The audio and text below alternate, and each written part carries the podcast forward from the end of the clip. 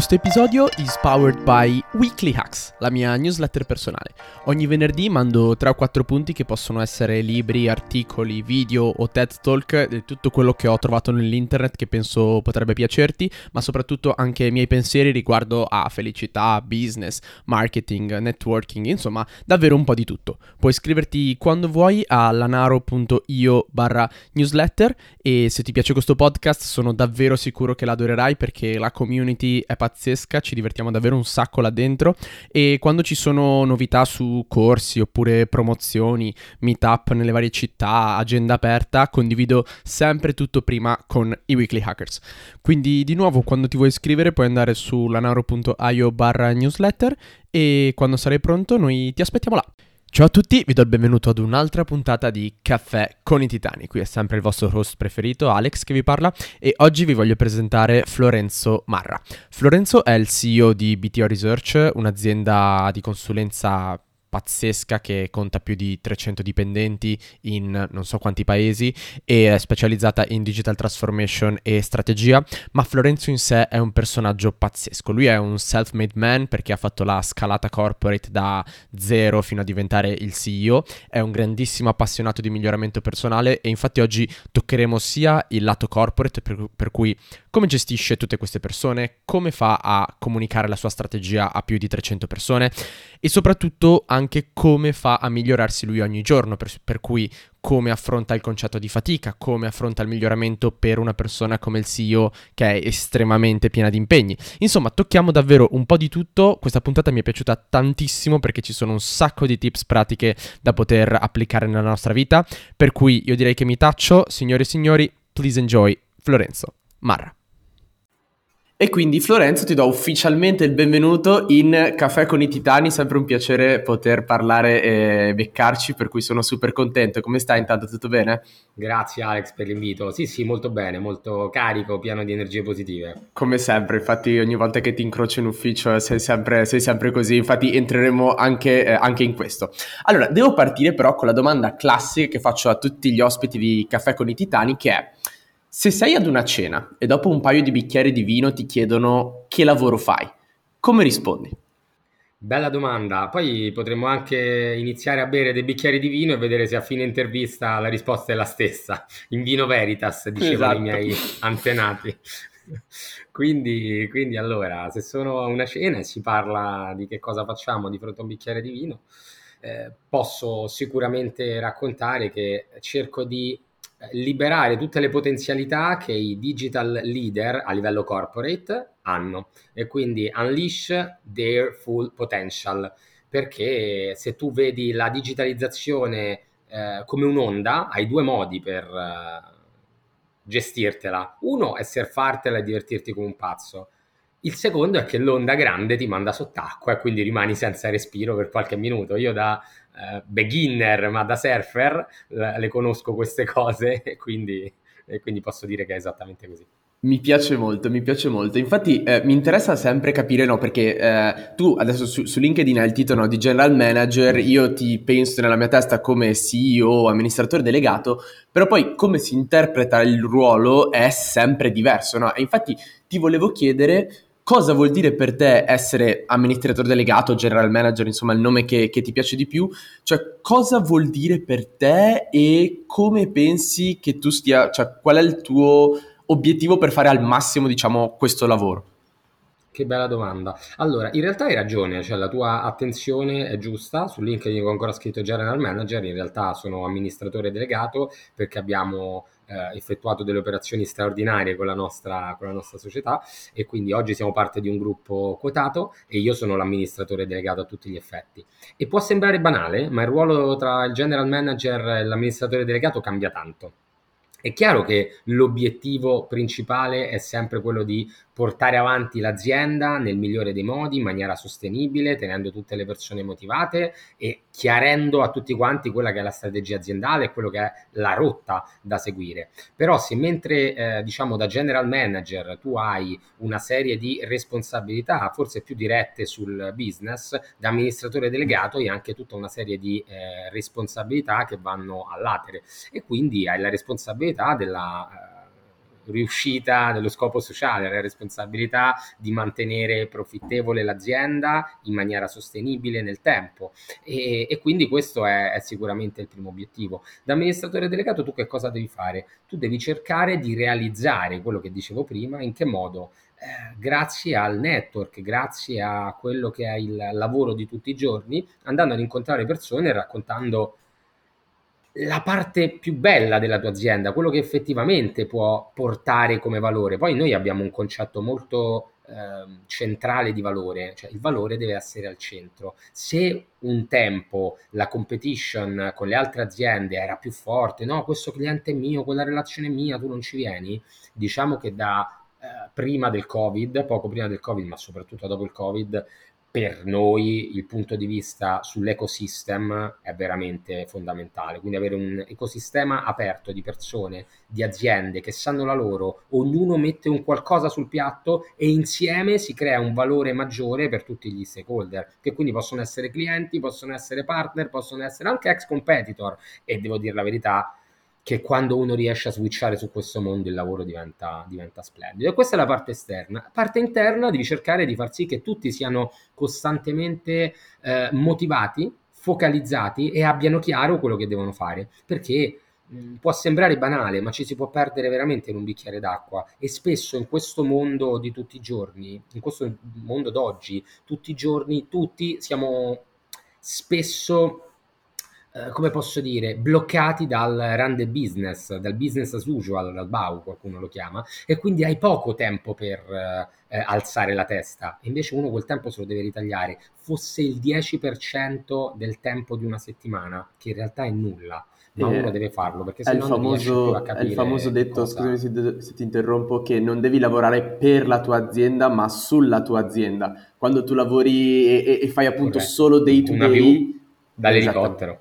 Esattamente, e, e non è banale, non è banale perché poi hai la mail del partner e il contratto da chiudere e la, le cose proprio del day to day che sono urgenti ma non sono importanti, poi ti potremmo menzionare la famosa matrice urgente importante e l'urgente importante è facile da prioritizzare, ma poi c'è l'urgente non importante che è quello che ci riempie tutti i minuti, che è mandare la mail che ci è arrivata del cliente arrabbiato, eccetera, eccetera, e non abbiamo tempo perché ci sembra di sprecare il tempo nel pensare alla parte strategica, ma BTO tra dieci anni cosa fa, cioè materialmente, qual è il nostro servizio. Per cui, infatti, no, appunto perché collaboriamo, so che state avendo adesso un cambio strategia, ma pensare al cambio strategia è davvero difficile nel marasma, come hai detto tu, di dover eh, essere sostenibili e assicurare che sia profittevole, soprattutto adesso che siete quotati, per cui avere un sacco di pressioni non è, non è assolutamente facile. E voglio già andare, diciamo, nell'ultra pratico, perché poi, come sai, questo a me piace proprio calarmi nel quasi day to day, nel senso di quello che tu fai effettivamente. E tu hai parlato di partner, e infatti una cosa che mi stupisce sempre tantissimo quando parlo con appunto i tuoi dipendenti è quanto usano la parola partner eh, con qualsiasi cosa fanno, no? E quindi ti chiedo, quali sono secondo te le caratteristiche di un partner ideale? Cioè quando conosci una nuova persona, un evento, ma anche a una cena famosa col bicchiere di vino, quali sono le caratteristiche che ti fanno dire ok, con questa persona o con la sua azienda voglio stringere una collaborazione e se ci sono, hai delle red flags che se anche tutto è perfetto ma vedi questa cosa dici no, questo non è adatto? Wow, bellissima domanda. Eh, complimenti per la profondità della domanda, innanzitutto. Allora, eh, fortunatamente noi da latini, da sud europei, diciamo, abbiamo tanto istinto che ci aiuta tanto e quindi io mi sento molto latino da questo punto di vista quindi l'istinto fortunatamente ci aiuta tanto. Tantissime aziende italiane, le, le famosissime piccole e medie imprese italiane che compongono il 96-97% del nostro tessuto imprenditoriale, hanno degli imprenditori che magari sono molto destrutturati, ma sanno a naso come andare a fare delle cose. Quindi questo può aiutarti in una fase iniziale.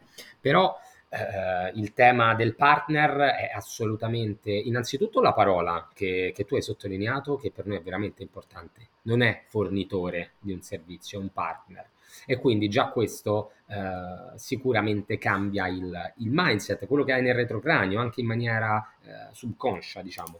E, e, quindi già con questa parola tu devi andare a cercare un qualcosa in più del mero fornitore di un servizio. E quindi che cosa si cerca? Eh, innanzitutto diciamo un po' la storia dell'azienda con cui stai andando a parlare parla da sé.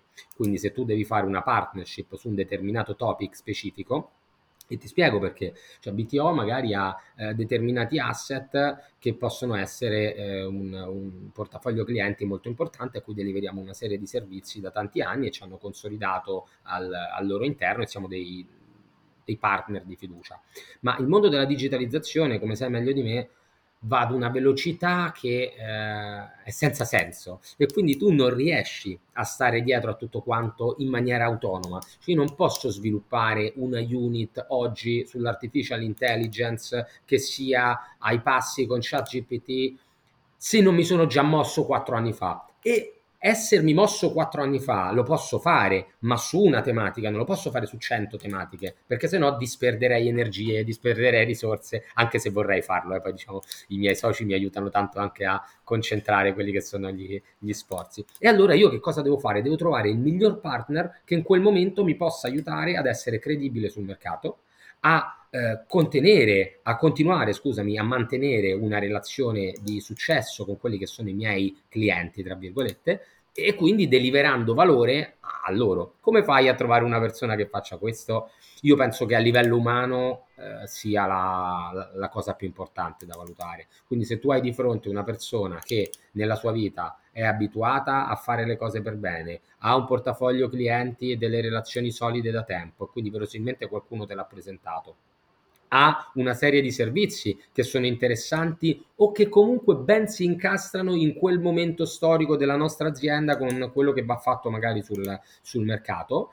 E ha umiltà, voglia di fare e un po' di olio di gomito per uh, voler lavorare sostanzialmente e il cocktail è servito. E questo secondo me è approssimabile non solo eh, nei partner, ma anche in tutte le persone che, che, lavorano, che lavorano insieme a noi, quindi anche tutti i nostri colleghi si va a cercare molto di più questo, perché tu da piccola azienda, perché noi oggi siamo parte di un gruppo quotato, però io ho assistito a tutto il percorso di crescita da, da quando eravamo meno di 10 ad oggi che siamo oltre 300 e quindi eh, non ti devono mai mancare queste caratteristiche, ma devono essere sempre condite da un po' di imprenditorialità, cioè ognuno deve agire come se l'azienda fosse propria, perché non siamo la grande società internazionale a livello corporate che tu sei seduto e quindi ogni due anni cresci, no, qui per crescere, puoi crescere tantissimo, puoi prendere dei fast track incredibili, però ti devi mettere a servizio dell'azienda e devi contribuire alla crescita, che secondo me è la parte più bella, più romantica, più motivante che ci sia.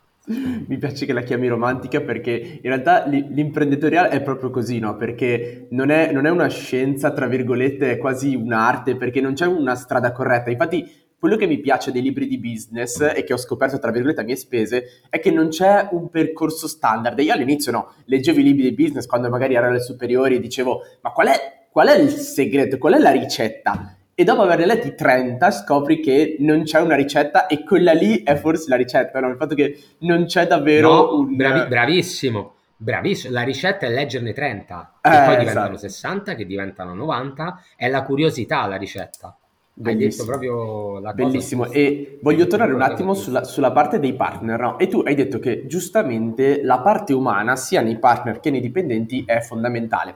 Allo stesso tempo no, mi hai detto che tu cerchi un partner che ti aiuti, diciamo, nel lato tecnologico, se vogliamo, cioè siete pur sempre una società di, di, di digital transformation. Per cui ti chiedo, se dovessi scegliere, ovvio che sarebbe bellissimo avere uno che sia bravissimo tecnicamente e fortissimo a livello personale, no? E cerchi sempre di trovare il trade-off. Ma se dovessi scegliere, hai davanti a te il super tecnicone che non è bravo a lavorare con le persone e il, quello non bravissimo tecnicamente ma che ha la curiosità eccetera, chi, chi vai a scegliere? E perché? Beh, eh, per, premetto che ovviamente il, l'ottimo è sempre il giusto balance, l'ottimale come ci insegna Pareto, quindi che, che poi la vita va sempre in quella direzione, eh, da, dal mio punto di vista la competenza tecnica verticale che tende all'infinito può risultare anche un limite. Una persona che invece è in grado di capire il contesto è in grado di entrare in una stanza e capire quelli che sono gli equilibri, che vuol dire sapersi relazionare a ognuno nel giusto modo, perché poi non, non esiste il one size fits all, ma ognuno è diverso, ognuno eh, parla linguaggi diversi. Insomma, c'era un bel libro che era I sei cappelli per pensare, quindi tu te ne metti uno se devi essere più analitico, uno se devi essere più relazionale, uno se devi essere più amorevole, uno se devi essere più cattivo. E quindi quel libro mi ha spiegato, mi ha spiegato tanto in realtà. E, e quindi dal mio punto di vista la parte relazionale, la parte di soft skill è un po' più importante, anche per il lavoro che prevalentemente facciamo oggi, quindi è molto più di strategia, di indirizzo, di journey che tecnico, quindi ho anche per eh, diciamo, il mio background derivo un po' più da questo mondo e quindi cerco di scivolare il meno possibile, ma poi si scivola un po' di più su questo. E tra l'altro mi, hai, tra virgolette, servito la domanda che volevo fare dopo perché volevo eh, riprendere una cosa che hai detto all'inizio che è la sostenibilità, no? Parolone bellissimo, che è buzzword, che tutti sentiamo, tutti amiamo, bla bla bla, no? Però io so che tu sei un uomo di business e anche quando ti vedo lavorare vedo che tu sei un uomo di business e per quanto tutti siamo sostenibili, bla bla bla, c'è da dire che il fatturato e soprattutto l'utile o le l'EBITDA è fondamentale per non parlare di un'azienda quotata, no? Per cui ti chiedo cosa vuol dire per te sostenibilità e come la concili, quindi eh, cioè, sostenibilità comprende ovviamente la sostenibilità economica che eh, è, è, imprescindibile da, dal resto, ma come concili la sostenibilità economica con il resto della sostenibilità e ovviamente parlando per te Florenzo, non, de, non per chissà che, che altra definizione. No, allora, eh, la sostenibilità, come hai detto tu, è innanzitutto economica, quindi eh, oggi c'è tanto intorno alla sostenibilità che forse va sul greenwashing più che altro, però la sostenibilità, se non è economica, le aziende sono fatte per fare profitto in maniera sostenibile nel tempo. E quindi se non è quello già stai facendo del male perché non stai producendo valore per, per la società. Quindi una sostenibilità economica fa sì che tu possa avere 300 dipendenti, che quindi possano eh, portare avanti 300 famiglie e lo possono fare se tu hai un programma che nel tempo ti consente di garantire i flussi di cassa che possono garantire pagamento di stipendi, eccetera, eccetera. Quindi non si deve mai dimenticare dietro la buzzword sostenibilità che è innanzitutto economica. Dopodiché eh, quello che si cerca di fare, il, il, gruppo fa il bilancio sostenibile ed è stato anche premiato per, uh, per essere una delle migliori società in Italia a farlo e quindi c'è molto stress eh, sul cercare di ottimizzare tutti quelli che possono essere i consumi, ma può sembrare banale, eh, dalla raccolta differenziata in ufficio su cui vedo molte aziende che non, non sono interessate a fare questo, su eh, tutto quello che può essere eh, delle iniziative veramente semplici perché poi eh, queste cose sono fatte dalla sommatoria di una serie di, di, di azioni semplici che poi educando bene la propria, la propria azienda possono, possono, aiutare tanto. E, e, poi cercare di creare anche un set di processi che ti consenta di mettere in ordine tutto quello che è sostenibile. Noi su questo ci stiamo, devo dire la verità, molto attenti. Quindi il bilancio sostenibile che fa il gruppo sicuramente è stato una, una spinta, un boost, però già eravamo molto attenti e eh, cercavamo di utilizzare anche l'innovazione per tutta una serie di, di iniziative anche, anche interne per, per, essere più sostenibili dal punto di vista green. Ecco.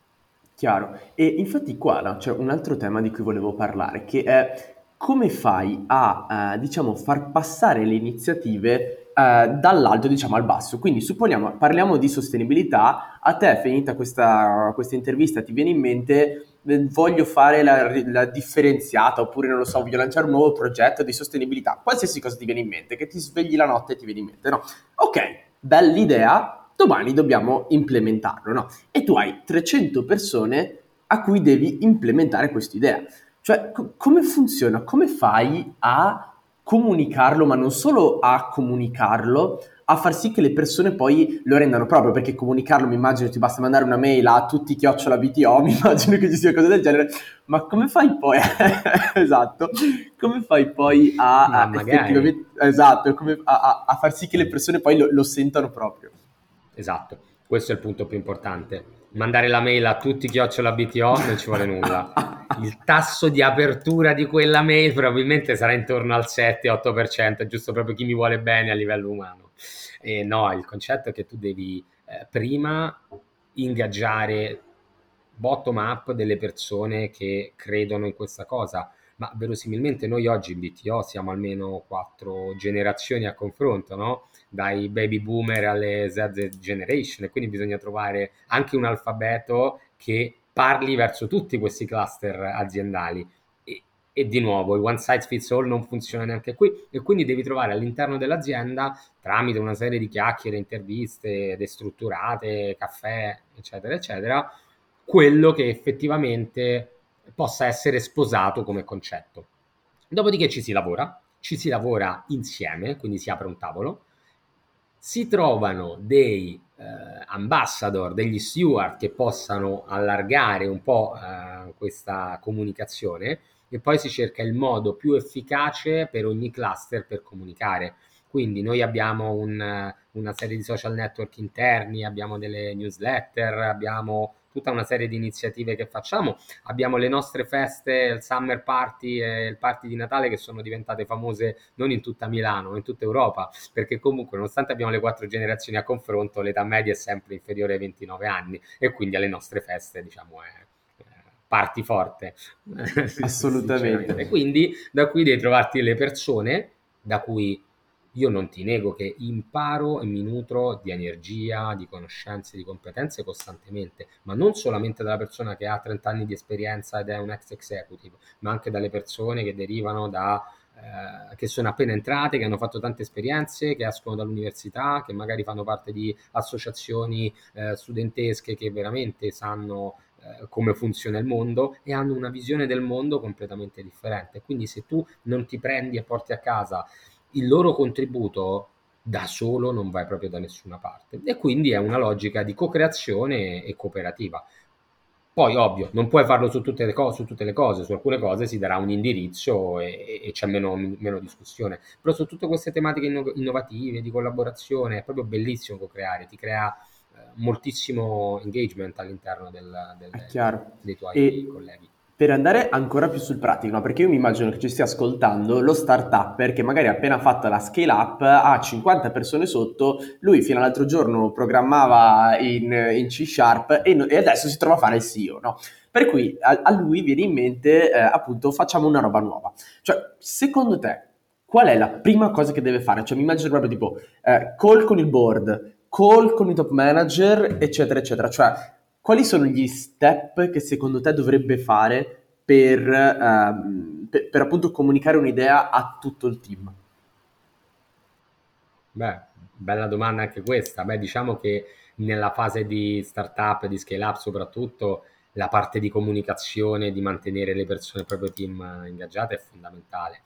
Eh, ieri sono stato ospite nella giuria di un, eh, di un premio molto, molto interessante, il Millennium Awards, e c'erano tante realtà che stavano veramente nella fase di scale up e quindi eh, dei ragazzi bravissimi che, eh, devo dire la verità, la prima cosa che eh, hanno capito per avere delle start-up, delle scale up di successo è il discorso di trasparenza, comunicazione e indirizzo, che è un qualcosa di costante. E quindi operativamente parlando, eh, secondo me c'è meno bisogno di burocrazia di struttura, quindi eh, board, co- chiamare un, uh, un, consiglio di amministrazione, parlare con i top manager, ma è più, secondo me, soprattutto in una realtà meno piramidale come ormai sono le realtà, le realtà di successo, parlare di più con le persone e, e trovare prima eh, sostanzialmente delle persone che ti fanno dei buy-in e poi una volta che hai buy-in portare avanti tutta la fase di eh, strutturata di, di, processo. Quindi io sono per un po' e un po', un po' e un po' e poi tutta la formalità necessaria. Però eh, partirei sempre dal, dall'informale, perché se parti col formale hai sempre quel ehm, rischio che poi magari può non succedere, eh, perché magari tutti ti seguono pedissequamente su quello che dici, su quello che richiedi, però hai invece ti perdi la parte che eh, dal punto di vista motivazionale può far dare il 150% alle persone, che poi saprai meglio di me che la performance è data dalle competenze per la motivazione, essendo una moltiplicazione, se uno dei due valori va a zero, il risultato della performance è zero e quindi la motivazione va tenuta alta. Bellissima questa, questa quote, dopo me la segno perché è, è, è, stupenda. E secondo me questa cosa qua ci fa dire che io eh, ho uno dei bias che ho, eh, che dovrei imparare meglio, è che non tutto si può scalare, no? Perché soprattutto se uno vuole fare il CEO che magari viene da un passato di programmatore, dice io voglio scalare anche la comunicazione, cioè se io devo parlare con tutti, Florenzo non è scalabile, non posso farlo, però in realtà ci sono certe cose che non sono scalabili, cioè bisogna, quantomeno fi, bisogna scalarle solo quando si è tanto, tanto, tanto in là, cioè il più tardi possibile, per cui sono, sono d'accordissimo con te. Allora, adesso no, volevo andare un po' più su BTO e riguardo soprattutto alla culture aziendale, no? Perché una cosa che mi ha stupito tantissimo di, di BTO, non ti nascondo, è che è una società di consulenza un po' atipica. Nel senso che, soprattutto, è una società di consulenza milanese e tutti sanno che le società di consulenza milanesi sono famose per lavorare fino alle 9, fare straordinari assurdi, eh, fare no, un macello. Io invece, eh, quando vengo da voi, magari arrivo tipo alle 6, 5 e mezza, 6 e vedo tutti che sono lì che chiacchierano, che si stanno a volte facendo l'aperitivo, eccetera, eccetera. E dico, ma come fanno questi a fare soldi, scusami, cioè rispetto no, a tutti gli altri?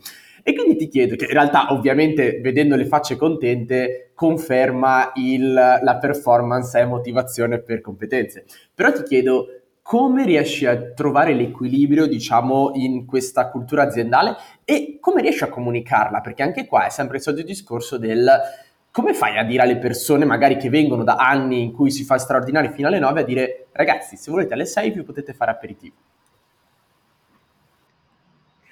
Beh, allora, eh, il, eh, il 2020 ha cambiato il mondo, non c'è niente da fare, quindi tutta la parte di, di Covid eh, ha cambiato noi, le nostre essenze, il nostro punto di vista sul mondo, non, non c'è nulla da fare. Io sono diventato papà a gennaio del 2020 e fino al 2019 schizzavo da una parte all'altra d'Italia, d'Europa e non stavo mai fermo, quindi quando pensavo, cavolo, quando nascerà mia figlia, come farò a stare insieme? E è arrivato casualmente il Covid e quindi ho passato tantissimo tempo nei primi mesi di vita con mia figlia ed è stato splendido. Questo perché lo dico? Perché sicuramente il Covid ha consentito a tutti quanti di fare un ribilanciamento di quelle che erano le priorità.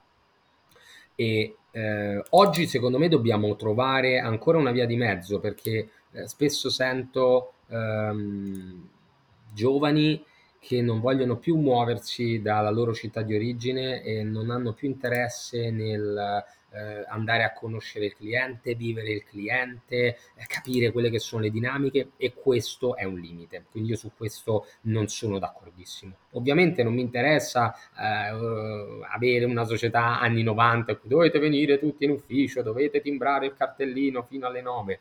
Però è bello avere le persone in ufficio perché da quei momenti possono nascere idee nuove, può nascere innovazione, può nascere il miglioramento di un servizio, può nascere qualcosa. E quindi dalle 18.30 in avanti, nella nuova sede di BTO che ho fortemente voluto in maniera aperta, luce, eh, open space, tutto collaborativo, a parte piccole eh, stanze per fare le call, in cui praticamente nessuno all'ufficio, eh, tutte, le, tutte, le, stanze sono prenotabili ognuno quando ha necessità viene e, e se le prende. E, ehm, e, dalle 18.30 chi vuole farsi l'aperitivo è offerto da, offerto da BTO. Tanto se devi produrre, pro, probabilmente la produttività tua scende giù e quindi non sei produttivo, invece è meglio che stai bene, ti diverti, parli eh, di cose che ti interessano, ma sempre all'interno del contesto aziendale che diventa quasi un po' più una casa, no? E quindi ci passi del tempo in maniera eh, positiva e in maniera non obbligata e forzata, ma perché lo vuoi fare. E questa è stata anche una delle ragioni per cui abbiamo voluto cambiare cambiar sede, perché la sede di BTO deve essere un luogo in cui tu vuoi andare, tu vuoi scambiare. Quindi, anziché mandare una mail erga omnes in cui dicevo da domani tutti in ufficio, facciamo un ufficio bello in cui le persone hanno piacere a venire e vedrai che le persone torneranno in ufficio. Però questa è un, una parte. La seconda parte è che poi, essendo una società di consulenza, dobbiamo anche lavorare dal cliente. I nostri clienti vanno da Trieste a Napoli, passando per l'Emilia, passando per la Romagna, passando per il Veneto. Insomma, siamo un po' in tutta Piemonte, Liguria e Toscana, chi più ne ha più ne metta. Ma se tu hai una grande opportunità di lavorare per un grande brand del nostro paese, orgoglio in tutto il mondo, che spesso in Italia hanno ancora sede in paesi piccoli. Cioè tu non puoi dirmi che non vuoi andare lì perché il paesino è piccolo, vai, vai a vedere che cosa fanno quelle società che fanno qualcosa di pazzesco, soprattutto se sei giovane, se devi imparare, ma questo secondo me vale poi per tutta la vita e tutta la, la carriera. Ti ho risposto, ho divagato troppo forse. No, no, assolutamente. A... Anzi, io spero che ci stiano ascoltando qualche, non penso, eh, ma spero che ci stia ascoltando qualche top manager delle società di consulenza e vi confermo allora che BTO eh, sta andando comunque bene nonostante i dipendenti possano fare aperitivo alle 6 e mezza. Per cui state pure tranquilli, provate a, a prendere qualche team di prova e fare, e fare queste Anzi, cose. Va meglio. Esatto, decisamente meglio. Grazie, dalle, fa- dalle facce che vedo in ufficio direi che va decisamente meglio. Però no, c'è un'altra cosa infatti che, che, ti volevo chiedere, perché hai detto una cosa corretta che è che eh, i ragazzi della mia età spesso diciamo, no, non voglio dire che non hanno voglia di lavorare, no, però secondo me non hanno più, non, t- non tutti almeno, hanno quella fame di, eh, di successo, no? nel senso che ehm, appunto non vogliono più magari fare quello sforzo in più, eh, appunto non vogliono spostarsi neanche per brevi periodi perché ma- magari no, rilocarsi per due anni a Bangkok effettivamente potrebbe essere un problema, ma muoversi per l'Italia anche solo in trasferta voglio dire è, è una cosa molto bella, no? E soprattutto l'andare in ufficio è importante per l'attaccamento alla maglia, appunto per creare le sinergie con i colleghi, eccetera. Per cui ti chiedo come vedi, diciamo, questo trend e come fai a beccare le persone che hanno ancora la fame? Com- come le riconosci?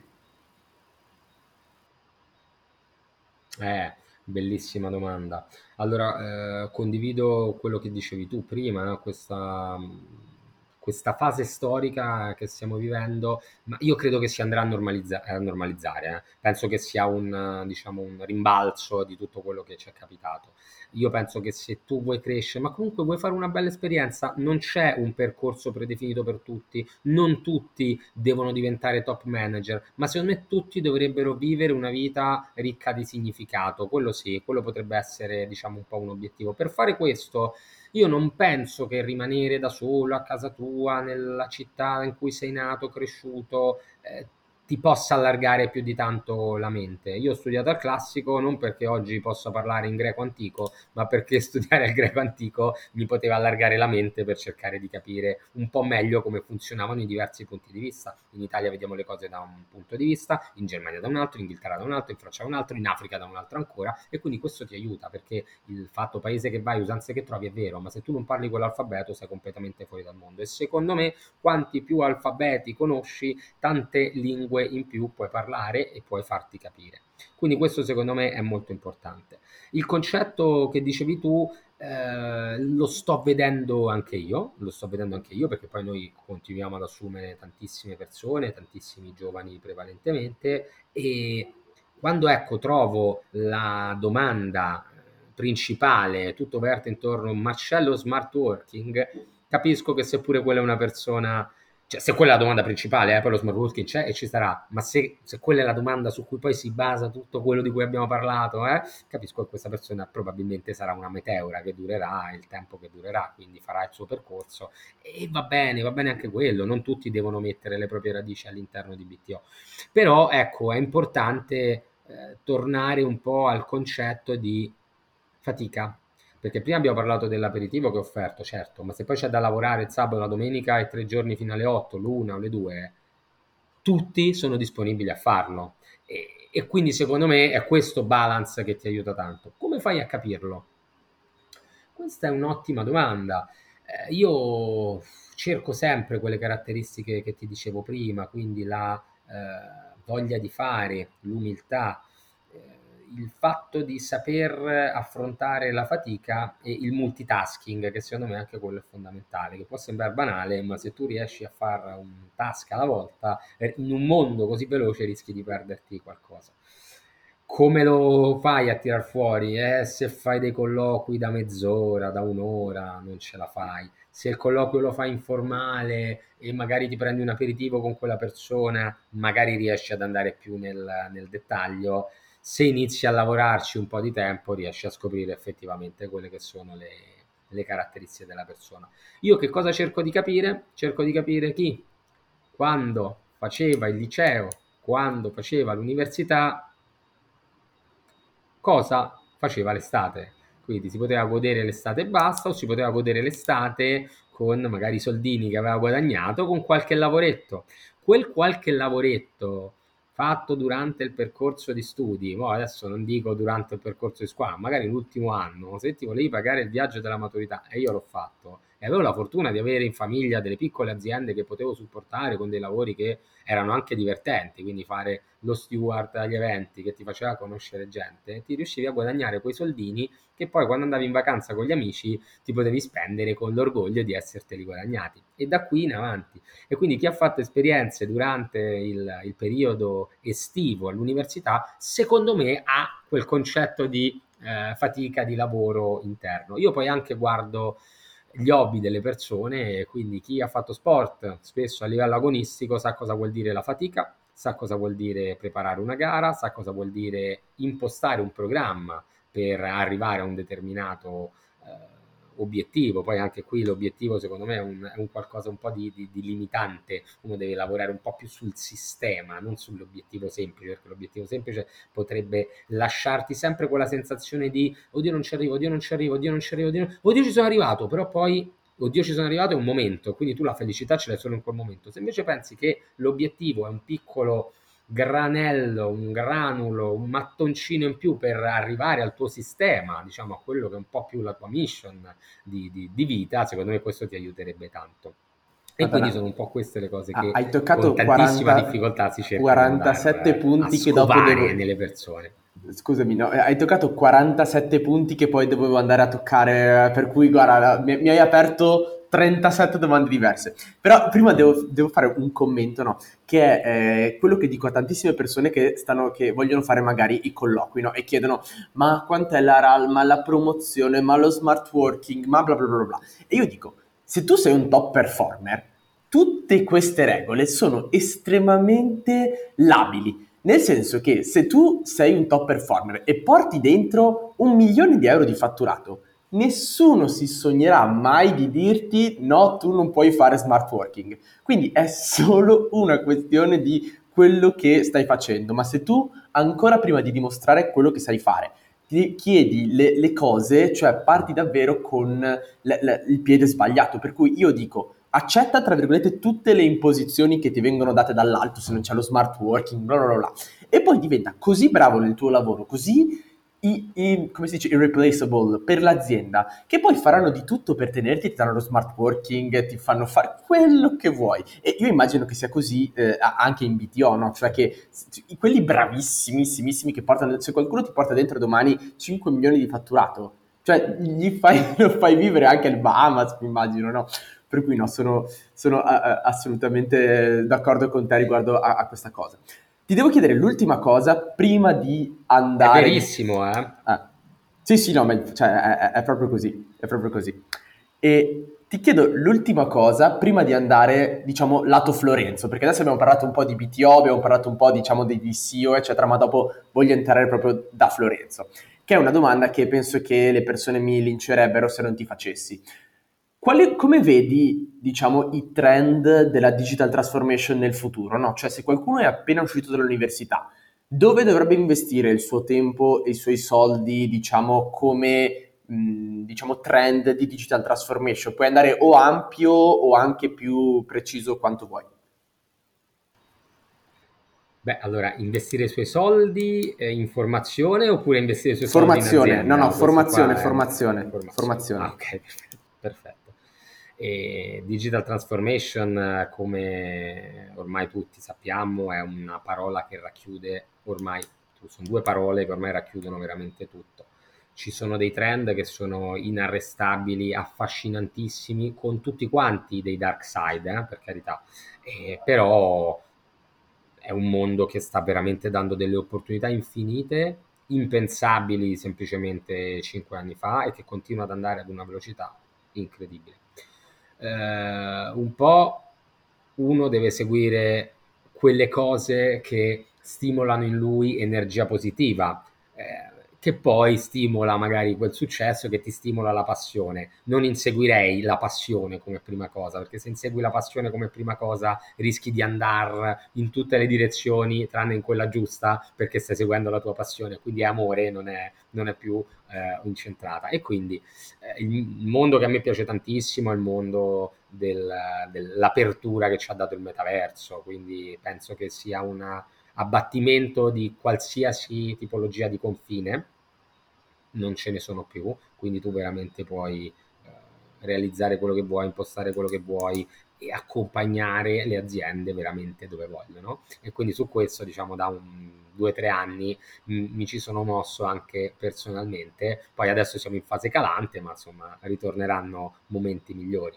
Il mondo della cyber security è un mondo in cui, essendo diventato tutto digitale, diventerà tutto security first. La prima cosa che devi fare è mettere in sicurezza tutto quello che è il tuo eh, patrimonio aziendale e sicuramente tutta la parte di artificial intelligence, robot process automation, machine learning sono tematiche che tu ben conosci, ma che con, eh, come ti posso dire, eh, l'uscita di ChatGPT hanno reso molto semplice l'utilizzo, molto chiaro l'utilizzo. Ovviamente gli utilizzi positivi, ripeto, ci possono essere tantissimi dark side che andrebbero normati a livello statale, quindi non, non, non, una, cosa, non una cosa semplice, che stanno aprendo dei mondi, dei mondi infiniti. Tu su ChatGPT puoi avere un consulente che ti può dare una prima sgrossata all'80% delle, delle cose che tu puoi fare e poi imparando ad utilizzare lo strumento tu potrai affinare sempre di più questo, ma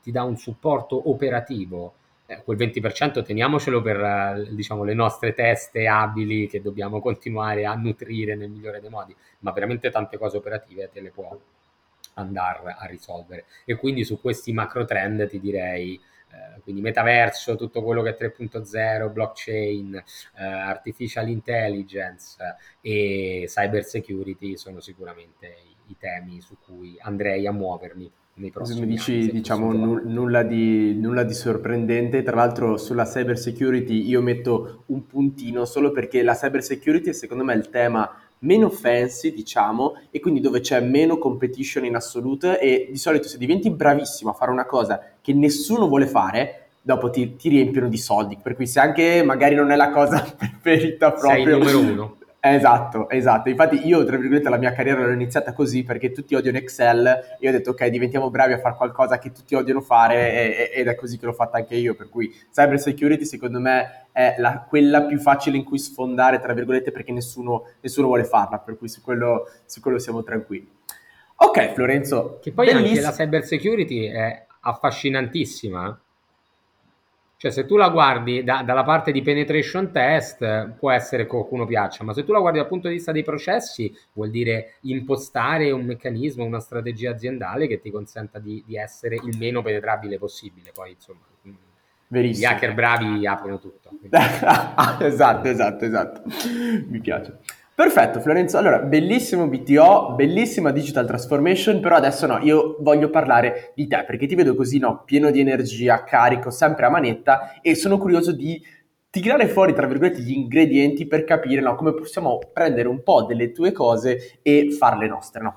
Quindi, prima domanda che ti faccio è che tu sei entrato in BTO appunto quando eravate in 10 e io immagino che hai visto tante persone entrare e uscire sia a livello basso che a livello alto, però per qualche motivo tu sei quello che ha scalato BTO e è arrivato, diciamo, al vertice. Secondo te, quali sono le tue caratteristiche che hanno fatto dire agli altri, ok, Florenzo deve fare la scalata piuttosto che un'altra persona che magari era un tuo pari ed è magari competente come te o, o, o più competente di te? Quali pensi siano le caratteristiche principali? Questa pure è una bellissima domanda, estremamente introspettiva, ma eh, andrebbe anche fatta poi da un altro lato, perché poi c'è il punto di vista personale, o con, con, un mio coach ho fatto questo gioco, il mio punto di vista personale, cosa vedo io e poi cosa vedono gli altri.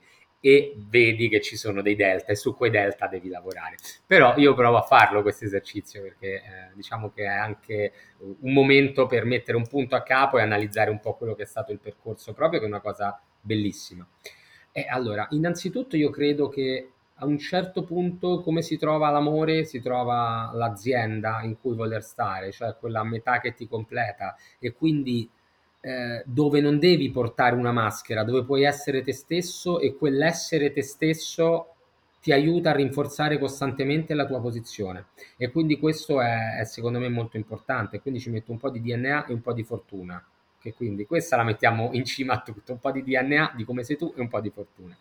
Poi eh, nelle tante persone che, che, sono passate in BTO, per me è la cosa più bella da, da sapere e da, da, ricordare che di tutte queste tante persone ognuna si porti un pizzico di DNA di BTO, un po' come era una pubblicità un tempo, Intel Inside, BTO Inside, e quindi oggi, nonostante siamo molto giovani, tutta la nostra popolazione, eh, negli anni eh, ne saranno passate più di, più di mille di persone all'interno di BTO con cui con molti ci sentiamo ancora adesso, che cui lavorano in aziende che no, oggi sono nostri clienti e con cui abbiamo anche l'opportunità di eh, scambiare tanto. E quindi eh, tante persone, diciamo, in questo percorso ti aiutano e io sono una spugna da questo punto di vista, cerco di prendere tutte quelle che sono le caratteristiche positive e cerco anche quando riscontro delle caratteristiche negative di provare a non ripercorrere quel, quel determinato errore e quindi questo io me lo porto dentro. È un qualcosa che dal mio DNA ho sempre trovato in maniera molto facile e quindi mi ha consentito dall'inizio di provare a strutturare un po' di più una realtà che era molto destrutturata e oggi a ritornare su un livello un po' più de- di destrutturazione dopo averla strutturata tanto. E quindi questa qui è molta elasticità mentale. Il multitasking di cui ti parlavo prima è un qualcosa che soprattutto in fase di scale up mi ha consentito di tenere, riuscire a tenere sotto controllo diverse cose da diversi punti di vista e quindi cercare di non perdere sempre la, la visione d'insieme. E poi il concetto di fatica, cioè se tu vuoi, la vita è una maratona, non è una 100 metri e quindi se tu vuoi arrivare fino in fondo, diciamo, non ci arrivi perché fai Facebook e domani diventa una billion company, no, prima di diventare una billion company c'è stata tanto sudore, tanta fatica, tanto pedalare, tanto automotivarsi per vedere che lì dietro c'era un po' di luce, perché i momenti bui ci stanno sempre per tutti e quindi in quel momento la persona di successo si prende la responsabilità, si automotiva e resta dritta sull'obiettivo in maniera tenace, in maniera, in maniera resiliente. Quindi queste sono un po' le caratteristiche che in 13 anni, che non sono un semestre, mi hanno consentito di arrivare in, in, in cima a, a, questa BTO. Bellissimo, e adesso no, tocchiamo due temi, uno su cui sono al 100% d'accordo con te e uno su cui invece non sono per nulla d'accordo. Allora, io vengo, sul, vengo da, da una famiglia di contadini veneti, per cui per me il concetto di fatica è assolutamente fondamentale, no? cioè tu non arrivi da nessuna parte se non hai sudato e dato l'anima a tutto, ma soprattutto perché se non hai dato l'anima e poi raggiungi un obiettivo non lo valorizzi a pieno, che è il motivo per cui le persone che vincono la lotteria poi nel 90% dei casi perdono tutto, no? per cui dopo entreremo sul concetto di fatica e su cui penso ci troveremo d'accordo. Però non sono d'accordo invece sul concetto di multitasking, no? Perché io che sono un, ti faccio un po' di challenge, io sono un, un appassionato, diciamo, di psicologia e vedo che, eh, cioè, e so che il cervello umano in realtà non fa davvero multitasking, no? Ma accende e spegne i singoli task, per cui se io provo a fare due cose, in realtà continuo ad accendere e spegnere una cosa per, diciamo, passare da una parte all'altra e c'è un tempo di setup e un tempo, diciamo, di, di downtime, no?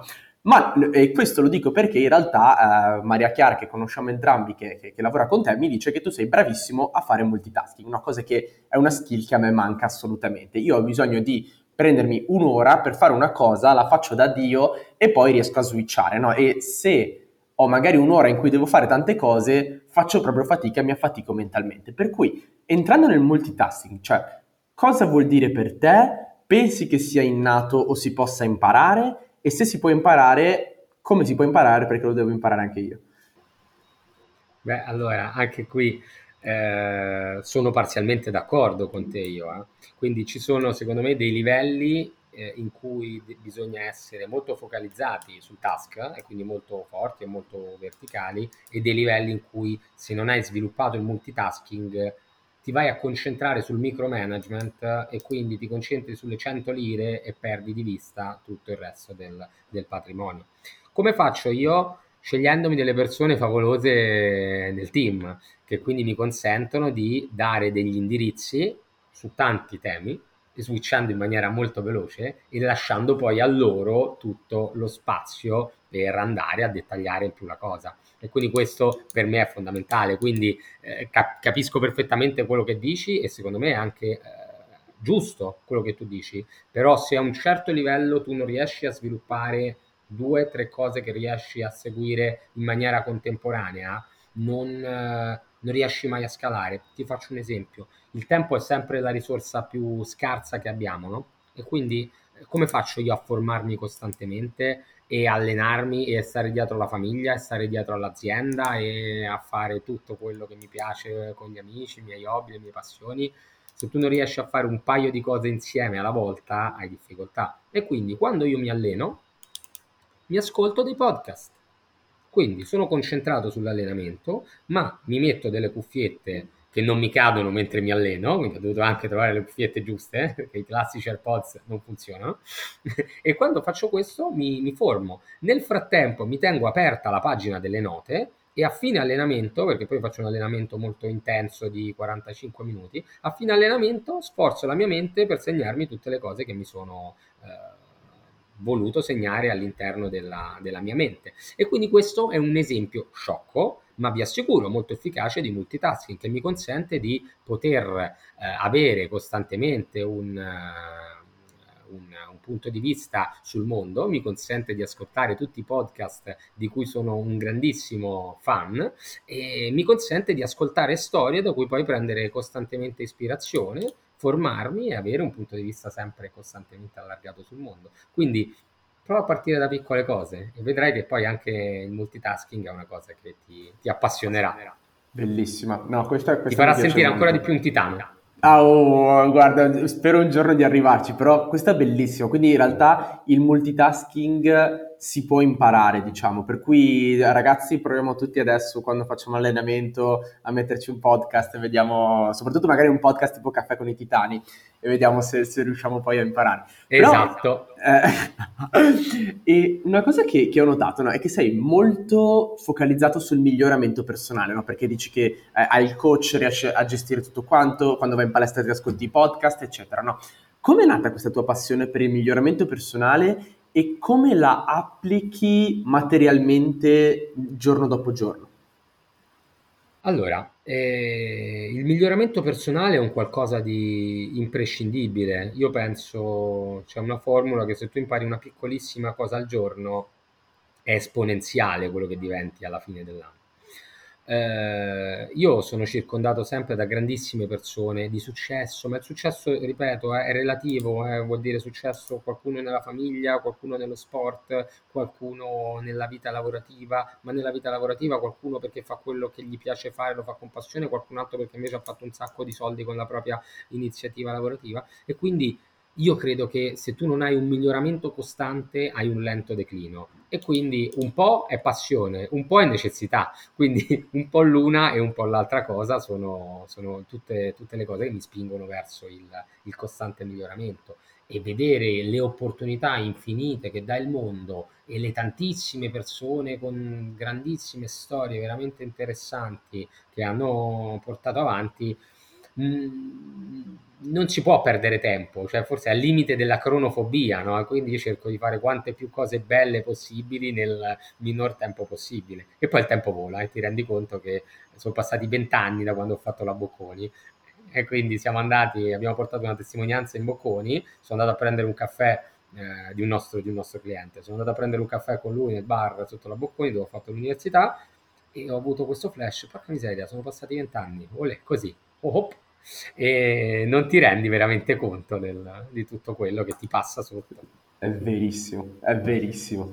Devo farti l'ultima domanda prima di poi passare diciamo, a, alle domande finali. e il concetto di fatica, no? che hai menzionato molto spesso e ti chiedo cosa vuol dire per te fare fatica, perché è così importante e soprattutto come si impara a fare fatica?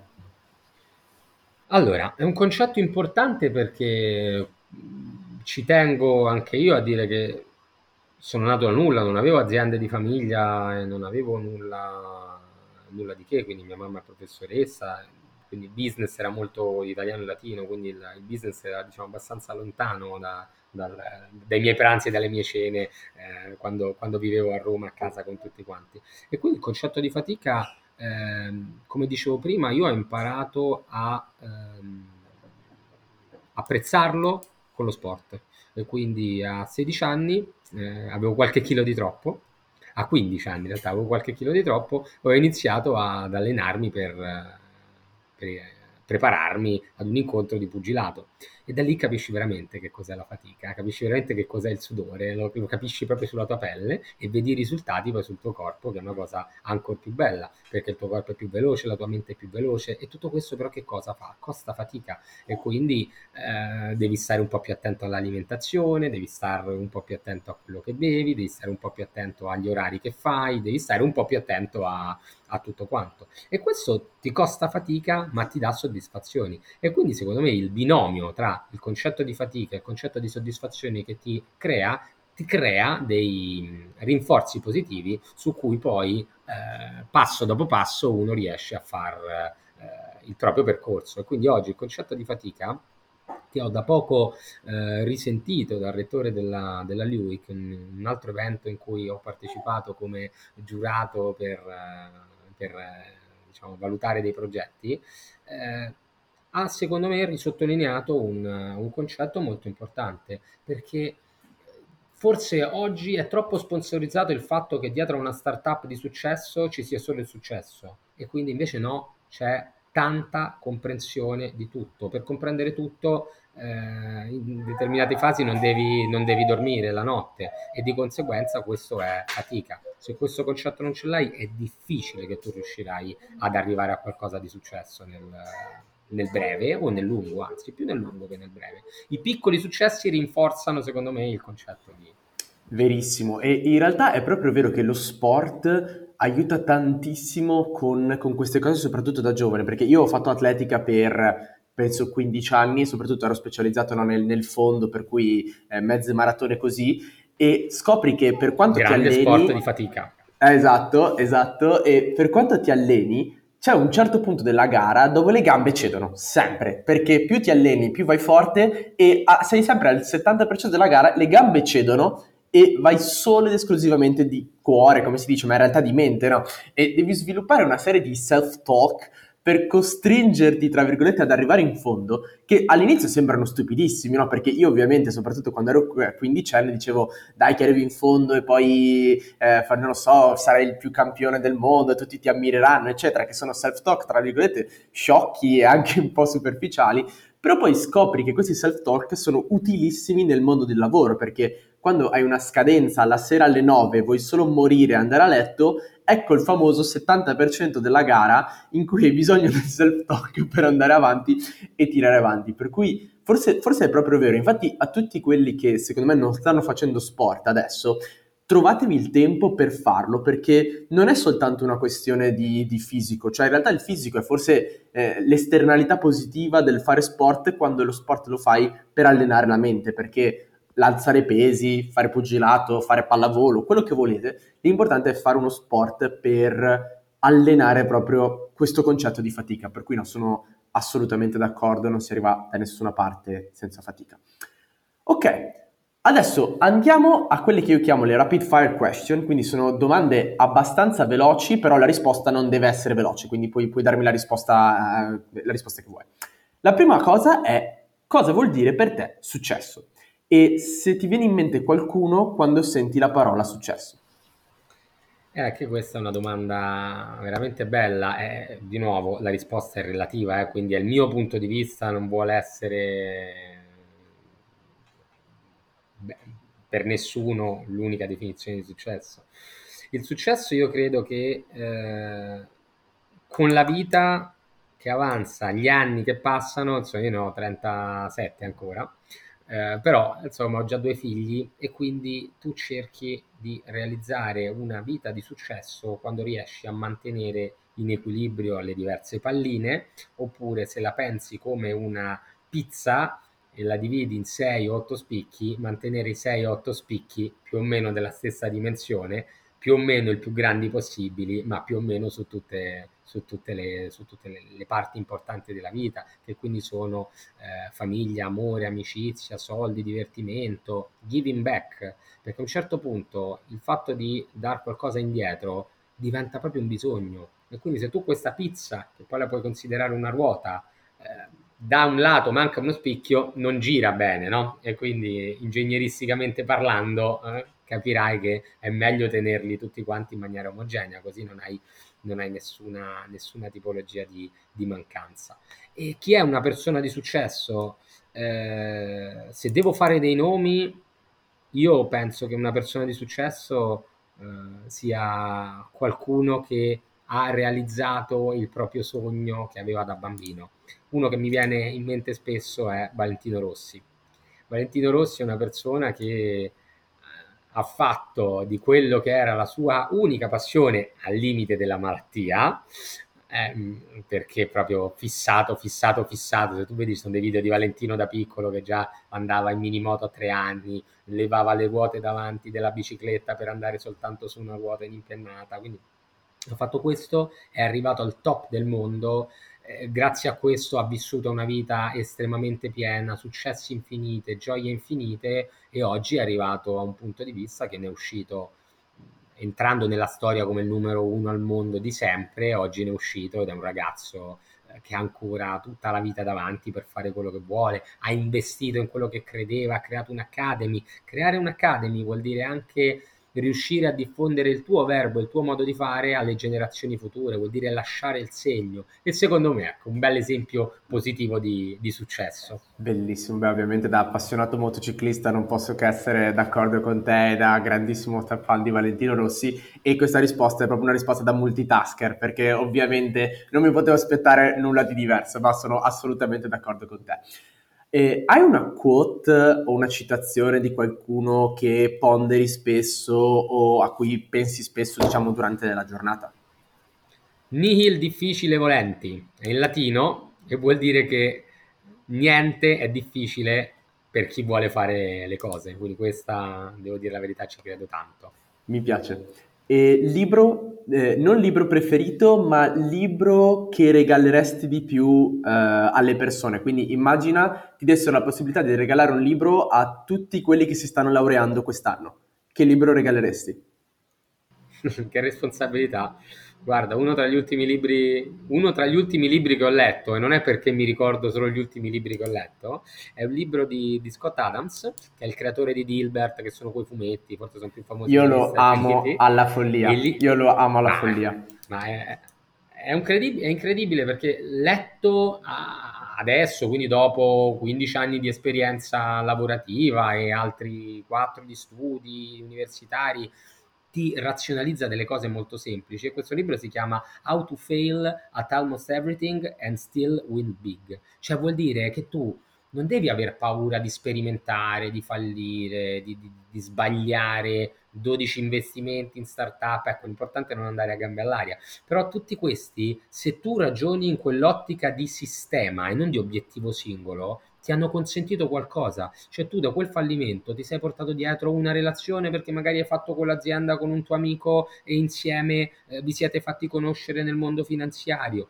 piuttosto che hai realizzato un'altra idea ma da lì non sei riuscito a svilupparla perché eri troppo innamorato dell'idea e hai considerato poco la fase di execution, ma nel frattempo c'hai sempre dei side project su cui uno principale che poi per lui è diventato il, lo scrivere fumetti divertenti e, e da lì ha fatto una carriera incredibile su questo. Quindi consiglierei assolutamente questo no. libro. Bellissimo, allora quel libro è il suo libro migliore effettivamente, però di Scott Adams io ho letto tutto e consiglio tutto perché è, lui è davvero pazzesco, infatti non so se... E allora consideriamo Scott Adams. Esatto, dai, Scott Adams eh, lo prendiamo come, come eh, lui. lui, leggetevi tutto di lui. Ok, e adesso altra domanda eh, mi piace, diciamo, un po' umanizzare i titani con questa domanda, nel senso che no, uno adesso ha ascoltato a questa intervista, no, vede il tuo profilo LinkedIn e dice Madonna, Florenzo è un mostro assurdo, io non potrò mai arrivare dove è arrivato lui perché è un mostro, no? Per cui la domanda che ti faccio è, c'è un fallimento nella tua vita che consideri il tuo fallimento preferito, cioè un fallimento senza il quale non saresti arrivato dove sei adesso, che magari è un fallimento per te e potrebbe non esserlo per qualcun altro? Wow, eh, anche questo sono spunti di riflessione molto, molto importanti. Allora, eh, va, va analizzato secondo me all'inizio e il, il fallimento, diciamo, più, più grande che, che, posso, che posso portare è stato un cambio di rotta, poi lo sliding doors entra in questi, in questi momenti e quindi eh, da bocconiano diciamo che tu nasci, cresci più che nasci con il mito del grande nome, con il mito della grande società, la grande società di consulenza piuttosto che eh, la grande banca di investimento e quindi eh, inizialmente ho fatto delle application per eh, un po' di, un po di nomi big. Il, alcuni, diciamo, mi, mi, fecero una proposta, ma quella che volevo di più, oggi non faccio il nome, società di consulenza particolarmente eh, interessante, non mi selezionò all'inizio e, e quindi alla fine accettai un'altra, un'altra sfida che era completamente opposta che poi è stata la sfida di BTO che mi ha consentito oggi di eh, fare un percorso che secondo me altrimenti non avrei potuto fare, perché c'era tutto quel, quel passaggio di genuinità, di ehm, creazione di un qualcosa che magari in, un, in una corporate più strutturata non, non avrei potuto vivere come, come esperienza. Quindi ti direi onestamente questo. Bellissimo e secondo me questo è un messaggio no, importantissimo perché tanti dei miei amici sono, cioè, struggle con la ricerca del lavoro, no? E mandano 200 CV, nessuno che li prende, è un mercato È normale, in quella, fase, in quella fase della vita è normale. Eh sì, eh sì. E, e, quindi se non vi prende l'azienda dei vostri sogni, cioè n- non vi preoccupate, ma soprattutto potrebbe essere il più grande regalo che vi può fare la, quell'azienda lì, perché appunto tu Florenzo, se ti avessero preso dall'altra parte, adesso non saresti dove sei ora, per cui è davvero no, un grandissimo regalo. Ultima domanda, prima di chiudere, che è ho sentito tra l'altro no, eh, eh, in sottofondo i tuoi figli ti ho detto che, che, sei, che, che sei un padre, quindi ti chiedo, Cosa vuol dire per te essere un buon padre? È il mestiere più difficile che esista. eh, purtroppo poi il risultato lo vedi nel tempo, non lo vedi subito. Essere un buon padre vuol dire dedicare del quality time alla tua famiglia, vuol dire esserci nei momenti importanti e vuol dire riuscire a inculcare tre 5 valori di fondo ai tuoi figli che gli consentiranno poi di prendere tutte le scelte che vorranno confrontandosi con il papà e anche con la mamma ovviamente, ma scegliendo da soli, però sapendo che li hai indirizzati all'interno di un framework in cui non faranno troppe sciocchezze. Un po' di sciocchezze le faranno tutti e bisogna rassegnarsi perché chi tanto non le fa in una fase le fa in un'altra, quindi tanto vale farle nelle giuste fasi della vita. Eh, però ti assicuro che è il mestiere più difficile di tutti. Eh, però ci devi stare, anche lì ci devi stare, ci devi dedicare tempo, ci devi mettere la testa, ci devi mettere anche tanto amore perché è l'altro ingrediente fondamentale. Eh, certo, infatti avevo sentito una quote che diceva eh, il segreto per essere un buon padre è esserci, che è verissimo perché eh, il quality time è la cosa più fondamentale al di là di quello che fai, cioè puoi anche stare lì tra virgolette a guardare la tv insieme, ma se tu sei lì presente fa tantissimo rispetto al essere tre ore insieme ma eh, al computer o al cellulare o quello che è, per cui secondo me hai detto una cosa bellissima. Ultima domanda, ma perché è una delle mie preferite che ti devo assolutamente fare. E se potessi tornare indietro e dare un consiglio al te quindicenne, che consiglio ti daresti? Sii curioso, vivi tutto con eh, la massima passione e prenditi da ogni cosa che fai quanto più possibile, perché poi le cose vanno via in maniera molto veloce, quindi tu devi portarti dietro questo patrimonio di vita vissuta per eh, realizzare il, il, il tuo volo che sia il più bello possibile.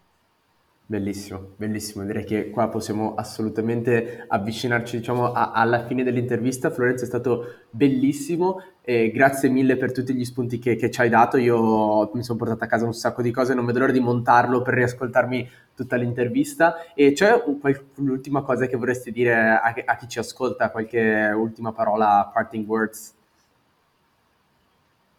Beh, siate, uh, be brave un pochino, tanto, tiriamo fuori tanto coraggio perché ne abbiamo bisogno, non ci spaventiamo di fronte a nulla, le sfide si affrontano tutte da qualsiasi punto di vista e chi la dura vince, quindi avanti. E se, se, qualcuno ti vuole contattare, sapere cosa stai facendo, vedere BTO, cosa sta combinando, dove ti può, dove ti può trovare?